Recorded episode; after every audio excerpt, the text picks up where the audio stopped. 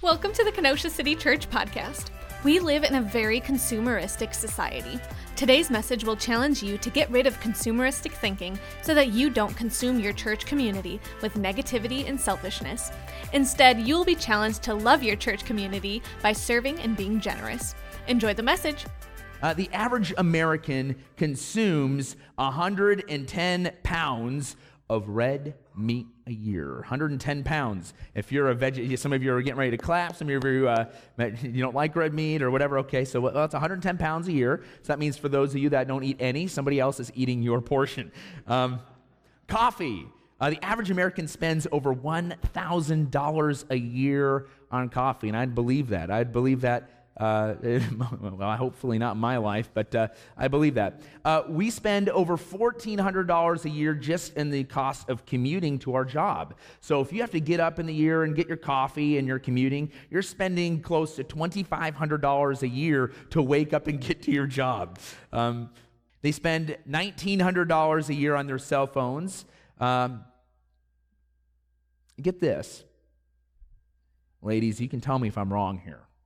I, am just getting it from Time Magazine, and they could be wrong. They've been wrong about things in the past, right?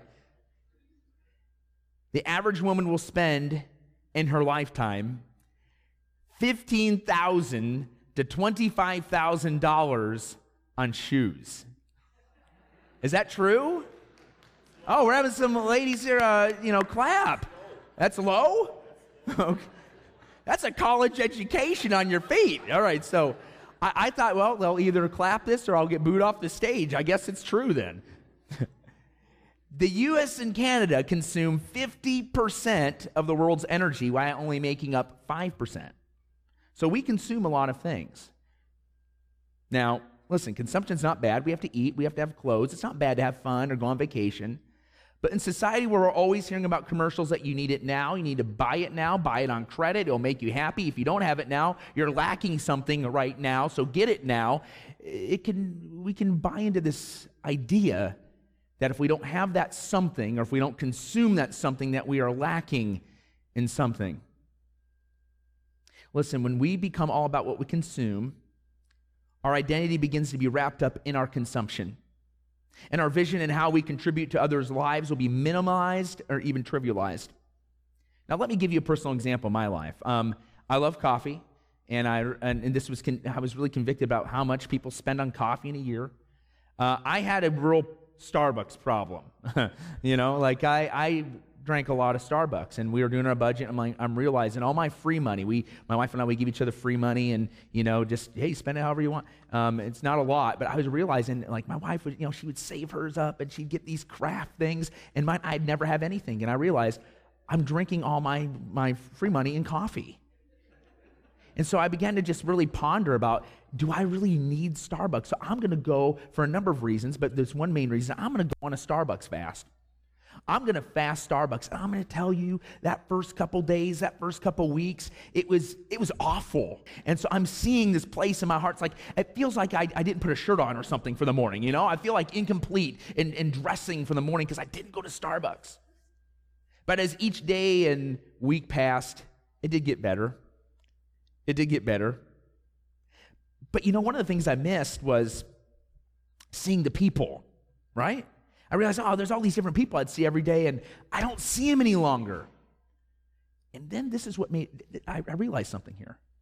The only reason why I saw these people at Starbucks is because we were all consuming something that woke us up in the morning, and might I add, probably a brand that made us feel good for whatever reason. Whenever you had that Starbucks mug, you just felt like your morning was right. They, they, did, they did well in their marketing. How does a, a white cup with a green logo make you feel good? But they did it. And I realized my relationships with these people at Starbucks was based on our consumption. Now, that is a classic example of when our identity in that moment is in consumption, that our relationships and community will be minimalized and trivialized. So, we need to understand this that if we're going to talk about community, God's community, it's much deeper than what we experience community in most of our lives. The church is God's unique community. He calls it his bride. His bride. That means he really loves his church. And, and one of the awesome things about God's church is its nucleus is in what we believe, the gospel of Jesus Christ, and it takes people to agree with that and live together with that reality. That's community. That is the deep community that He wants us to experience, that we can know God together. And this is what has really driven our core value in community. We are not perfect people, but real people being made new. We want to be the most hospitable, grace filled community of your week. Healthy community flourishes in small groups for everyone to grow deeper in faith and friendships. But here's the key, and this is what we're going to talk about. This is our main point this morning. We will contribute rather than consume. And our main point is this this morning we are contributors, not just consumers. In the church, this idea of consuming can seep into our life, and it has seeped into the life for many churches across this country and across the West, where we come and we view it as just another show you might watch on TV or Netflix. You sit down, you sing, you watch people pray, you watch people preach, that was good. Hopefully, you felt good about it and you leave. Listen, it's good to partake and, and listen. I hope you're all listening this morning. I hope you, you like this sermon this morning.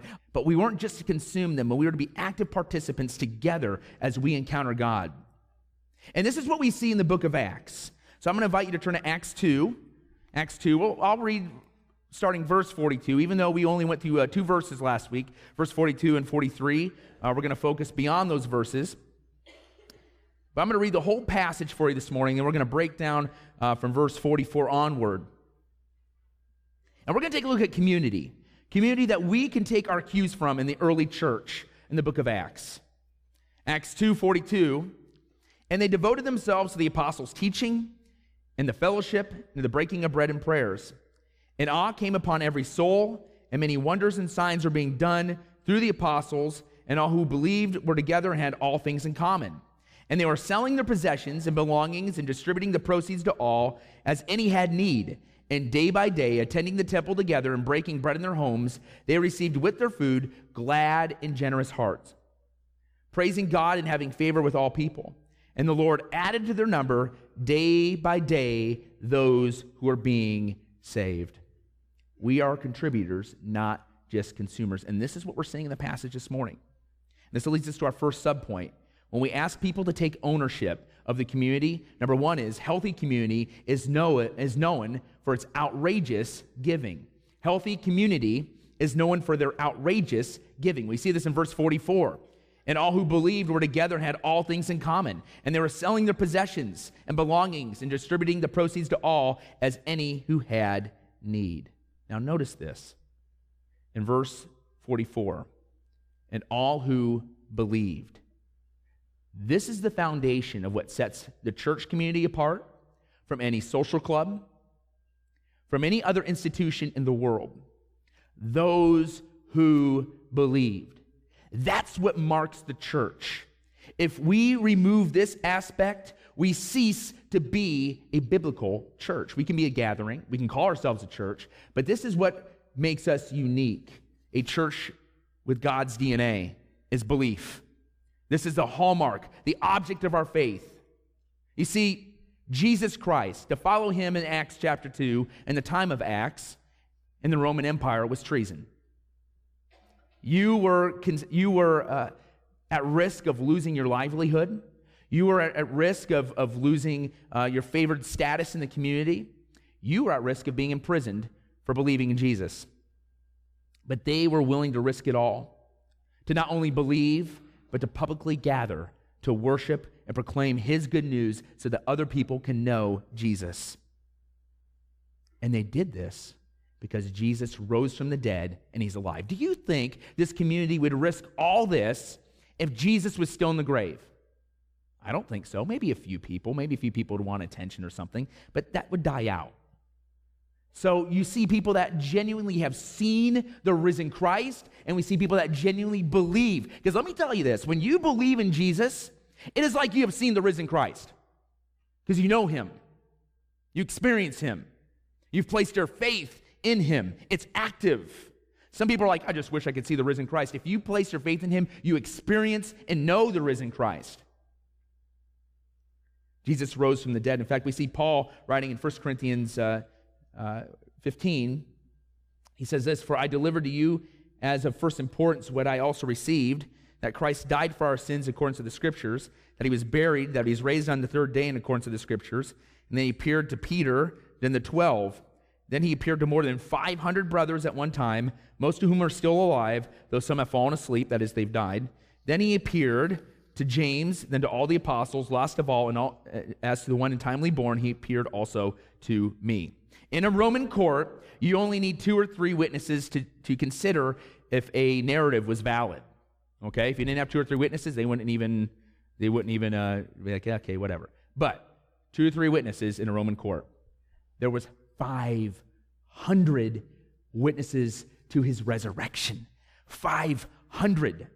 And we have four biblical gospel accounts of the life of Jesus in his res- death and resurrection. And so we see in Acts chapter 2, Peter is confronted, the, the, the, Holy Spirit comes upon him. People hear this ruckus. They said, Are you guys drunk? They, they must have been joyous, praising Jesus. And like, no, we're not drunk. We're praising Jesus. It's nine in the morning. Come on. and he goes and he gives a knockdown sermon. And this is how he ends it. Acts 2:36 let the house of Israel therefore know for certain that God has made him both Lord and Christ this Jesus whom you have crucified.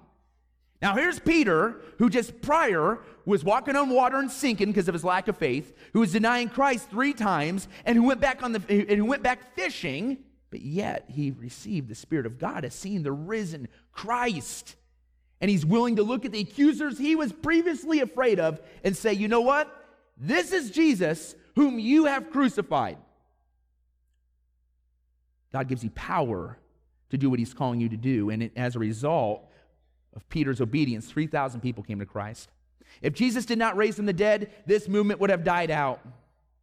Sure, there are spiritual human gurus who have lived, but they've died. And the unique thing about Christ is this all the graves of these world gurus or religious leaders, their bones are in the grave. But you go to the grave of Jesus Christ and it is empty.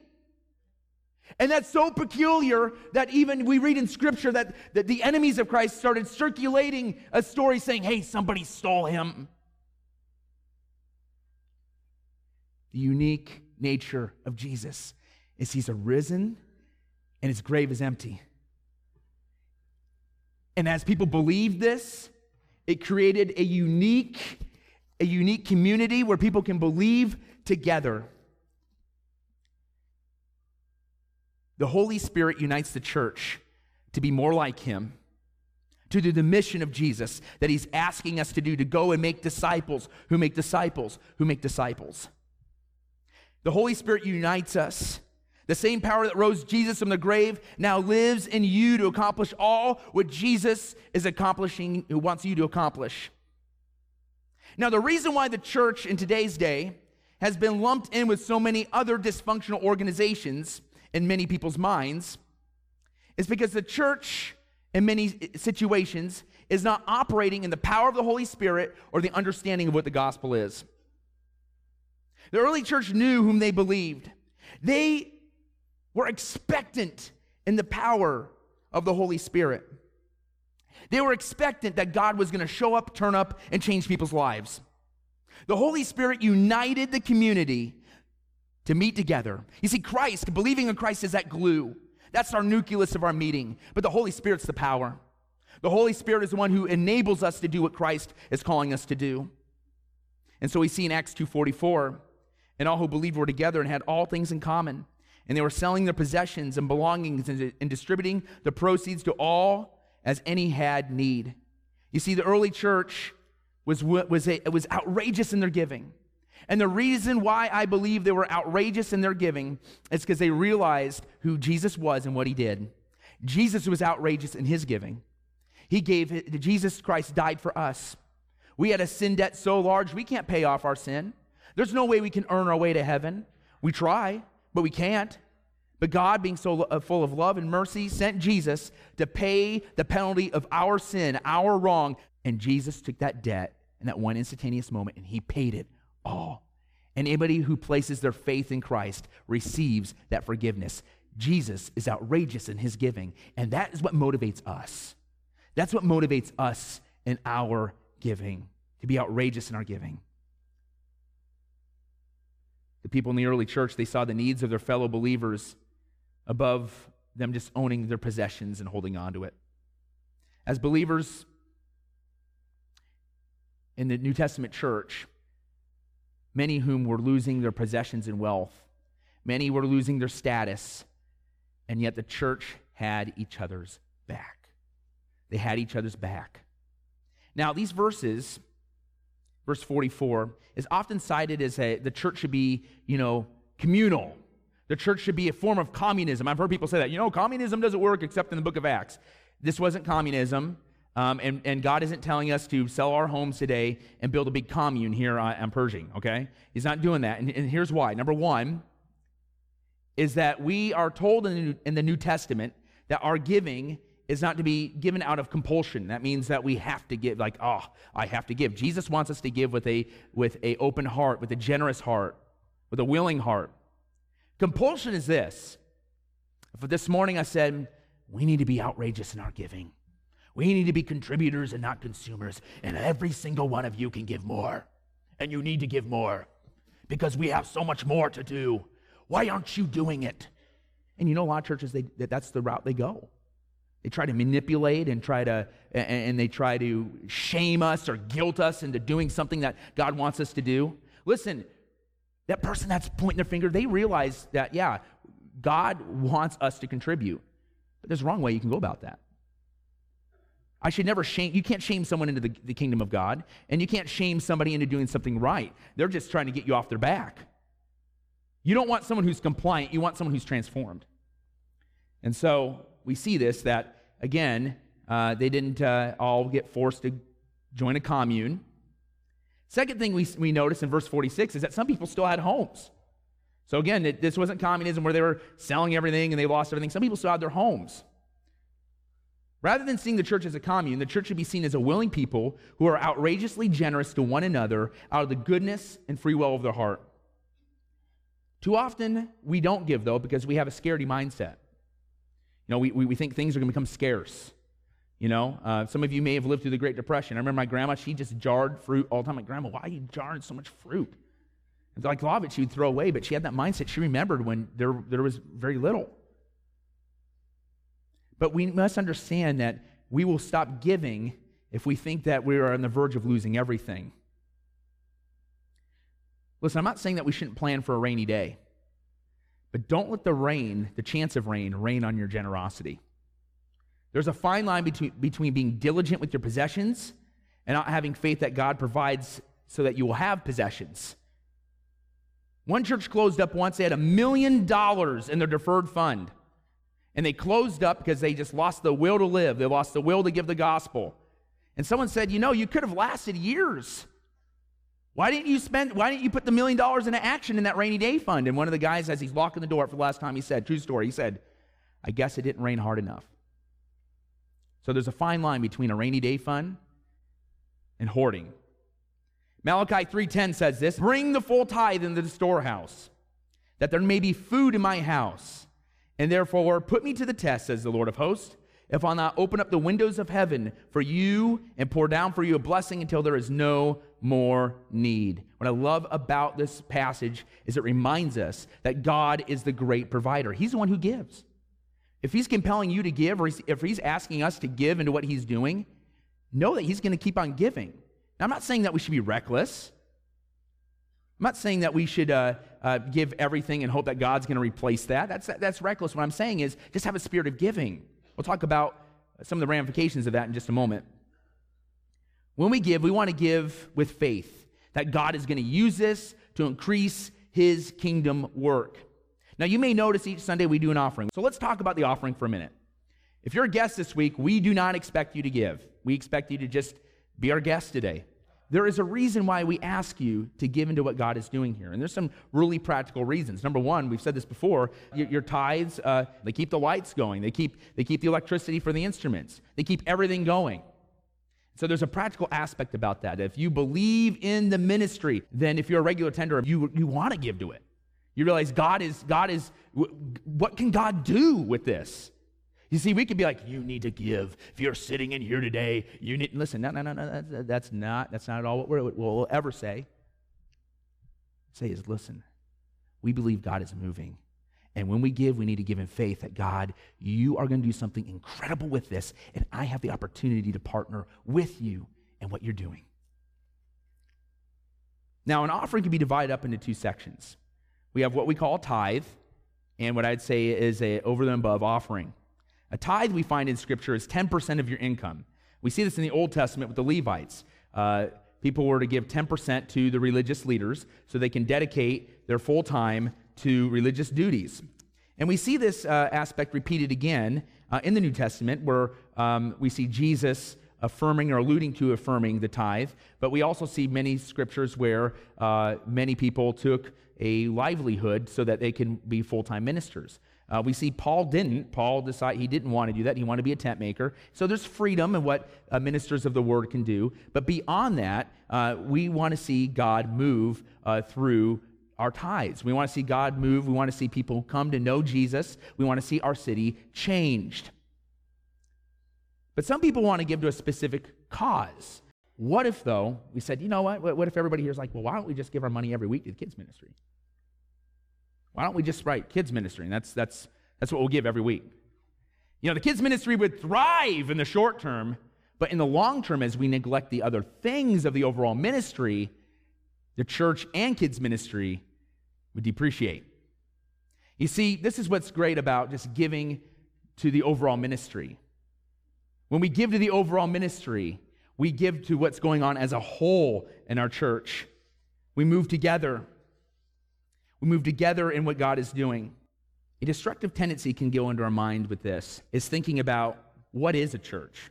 You see, if you were to ask most people what a church is today, they'd say, oh, it's that building over there. There's a church here, there's a church there, there's a church on Pershing and 60th, right? But if you look in the New Testament, if you look in today's passage, Acts 2:44, and they believed and were together. The church wouldn't exist if they weren't coming together. But today, that's not necessarily required. People could come down uh, down Pershing and 60th, point at our church building, even when it's empty, and say, "Look, it's a church." You see, again, I'm not against church buildings or programs or any of those things, but what can seep into our thinking and can be destructive is our attendance. Us coming together is not required to be a church. But if you look in Acts, coming together and being a contributing body together is essential. Without it, they are not a church. Listen, our attendance matters. If you're a regular tender, your tender should not be passive, looking to consume a message, sing a little, go home. Rather, it should be intentional. That through these doors every week we have people that are coming in here that never have never heard the gospel of Jesus Christ and they're just wanting to meet somebody. They're wanting to connect with that somebody. And this may be their only shot. There's so much consuming us and conspiring against us to meet together. Our schedules may seem full. Our work schedules may conspire us to meet together on a Sunday morning. Some of us just maybe want to sleep in. Maybe we have hobbies. I don't know what it is, but we know what conspires against us to getting with the Lord and meeting together. But listen, Hebrews 10:25 says this, "Do not neglect to meet together as is the habit of some, but encourage one another, and in all the more as you see the day is drawing near." The reason the church is not to neglect meeting together because we are the church and when we become passive, we make the building our definition, not the people in the building meeting together. Listen, the church has a blueprint. When we meet together, it's not that we just do whatever we want. We've met together, we believe that's it. No, no, no. We, we, there's a blueprint, blueprint in Scripture. We see that we're to work together within our spiritual giftedness. We see that in 1 Corinthians and Romans and Ephesians. We also see how church structure uh, through uh, elders and deacons we see that in 1 Timothy, 2 Timothy, and Titus. So there is a blueprint to the institution of the church. But listen, without us meeting together and believing together and working together, there is no church. There may be a building, but there is no church. This is so vital. The reason why we're a church isn't for us completely. I mean, we, we should get something out of it. We should grow, right? But it's also for those that we want to connect into our body. We are not an exclusive body. We want to include people into the body. And so when we are being, when we're not being passive, when we're being direct with why we are attending, we will look for those to include. Follow this with me. And if you're a guest this morning, this may, be a, this may have been your experience. But you drive in your, you're, you're driving in your car, you park in the parking lot, you get out of your car, and immediately you're going to the building like, okay, am I going in the right door? And the minute you get in the door, you, you, you look around. You know, like when you go into a building and you're just, it's like every airport you go into or every uh, uh, supermarket you go into for the first time, you're just like, you're just kind of overwhelmed. You're overwhelmed by, by all, everything that you're seeing for the first time. And luckily here we have greeters, and so our greeters will lead you to, to, to, lead you to inside the sanctuary, or you can get a cup of coffee, whatever, and you sit down, and then you just hold on, like, okay, what is going to happen the rest of this time, okay? And so if we are not looking to connect, this can be one of the most anxious moments of somebody's week. Our core value is we want this to be the most hospitable moment of a person's week. We want them to experience the most hospitable community of somebody's week, not the most anxious time that I'm just really wrestling if I'm going to come back. And a way to get rid of that anxiety is that those of you that are regular attenders being intentional in making those who are guests feel welcome. When we do not meet together, when our attendance or even being intentional is not on our radar, we rob ourselves of connecting with new people and sharing Jesus. Now, I get it when life happens or there's things going on. I'm not saying, oh, you must have perfect church attendance. That's not, that's not what I'm saying. This is a heart thing. If you're just going to be compliant, you're going to hate every moment of this. But know that God wants to work through you in being a community that's the most hospitable community of, of your week and somebody else's week. One more thing I want to say before I move on is a church needs to be known for their prayer. I know I've, I've preached on this. We ask you for your time, talent, and treasure. Three T's. But I want to add a P. We need to be known for our prayer. Because listen to this. In Acts chapter 4, it says this And when they had prayed, the place in which they were gathered together was shaken, and they were all filled with the Holy Spirit and continued to speak the word of God with boldness.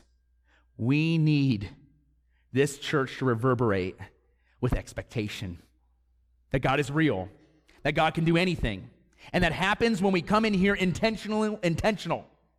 That we're not just consuming, but we're contributing.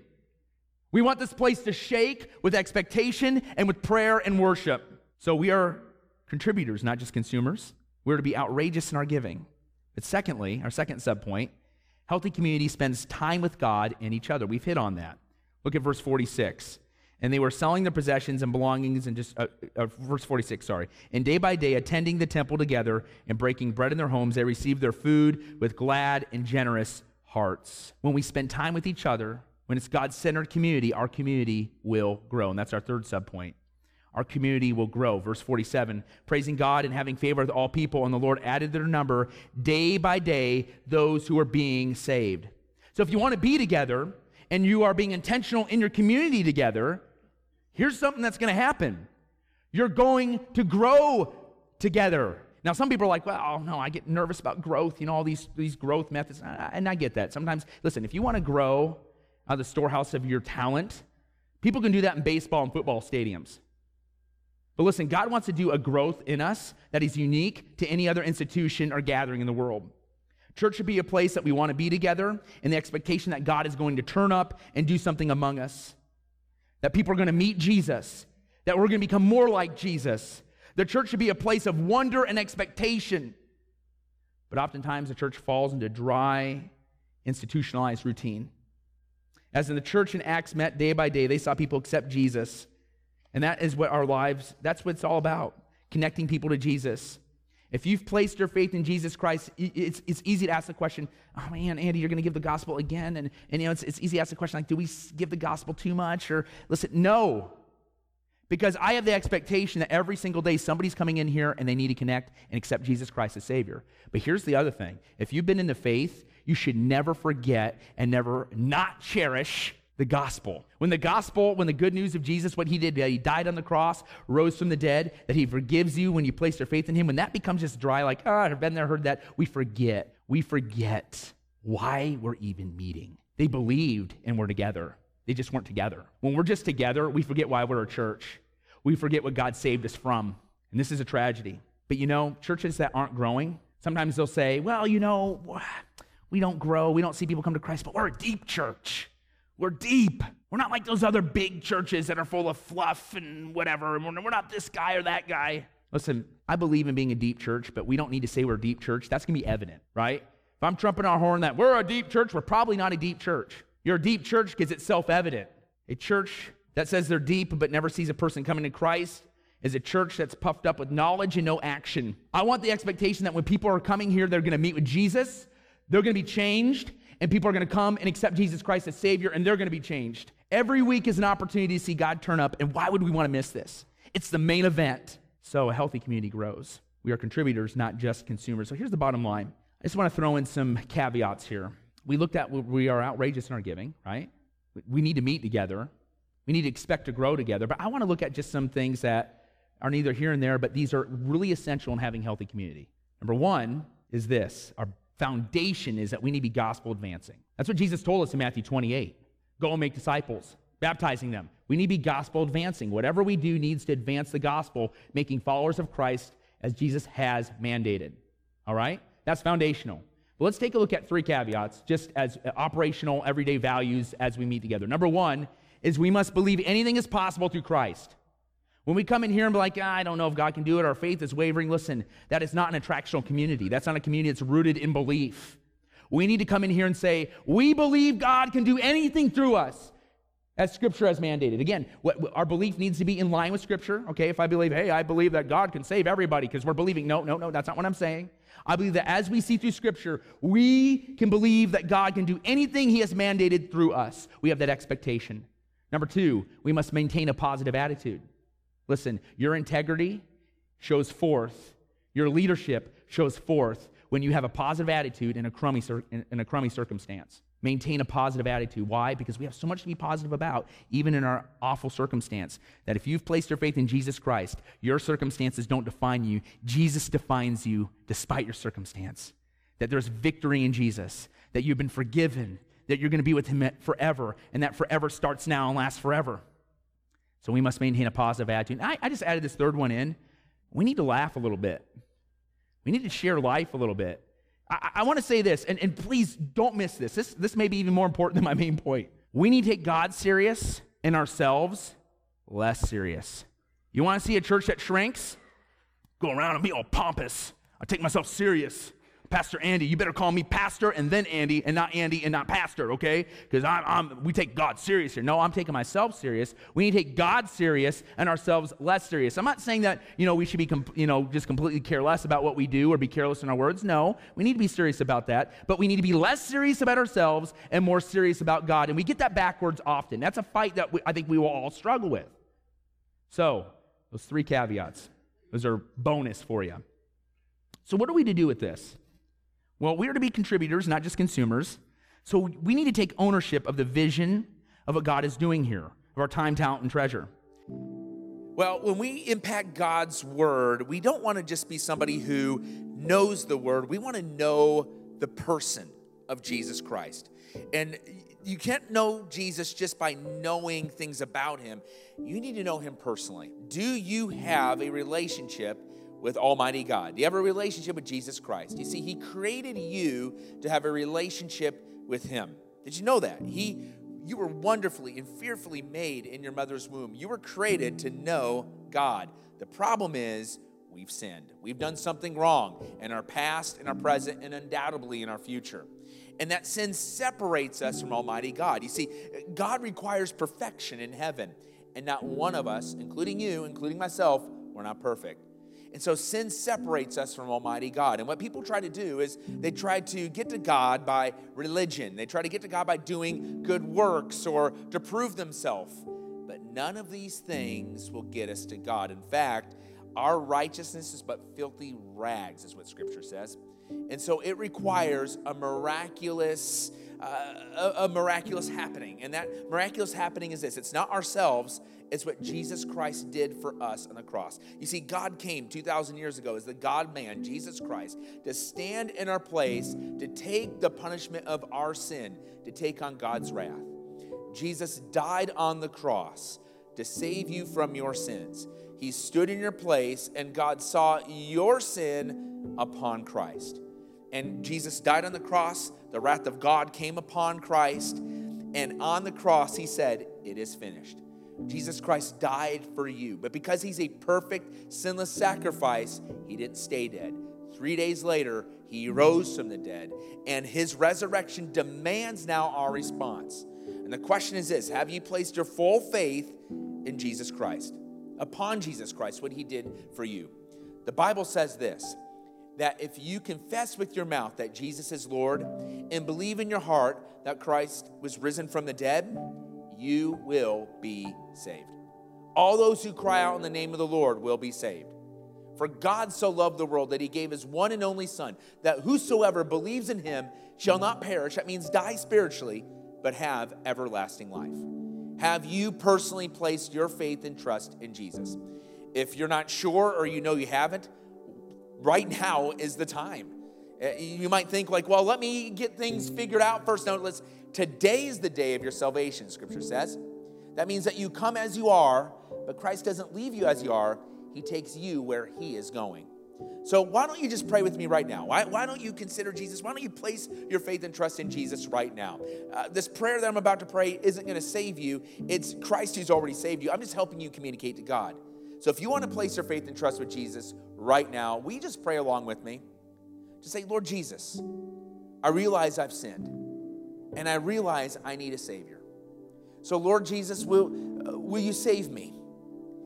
I place my full faith and trust upon you. Thank you for dying on the cross, saving me from my sins. Thank you for raising from the dead. Help me follow you now. I trust you, Jesus. Jesus' name, amen. If you have placed your faith and trust in Jesus right now, the Bible says you have become a son or daughter of the King. You have been forgiven of your sins. And know this that once you are held in the grip of God, nothing can pluck you from his hand. Also, know this when you place your faith and trust in Jesus, there's a party in heaven happening right now. Uh, when just one person gives their life to Jesus, the angels rejoice in heaven.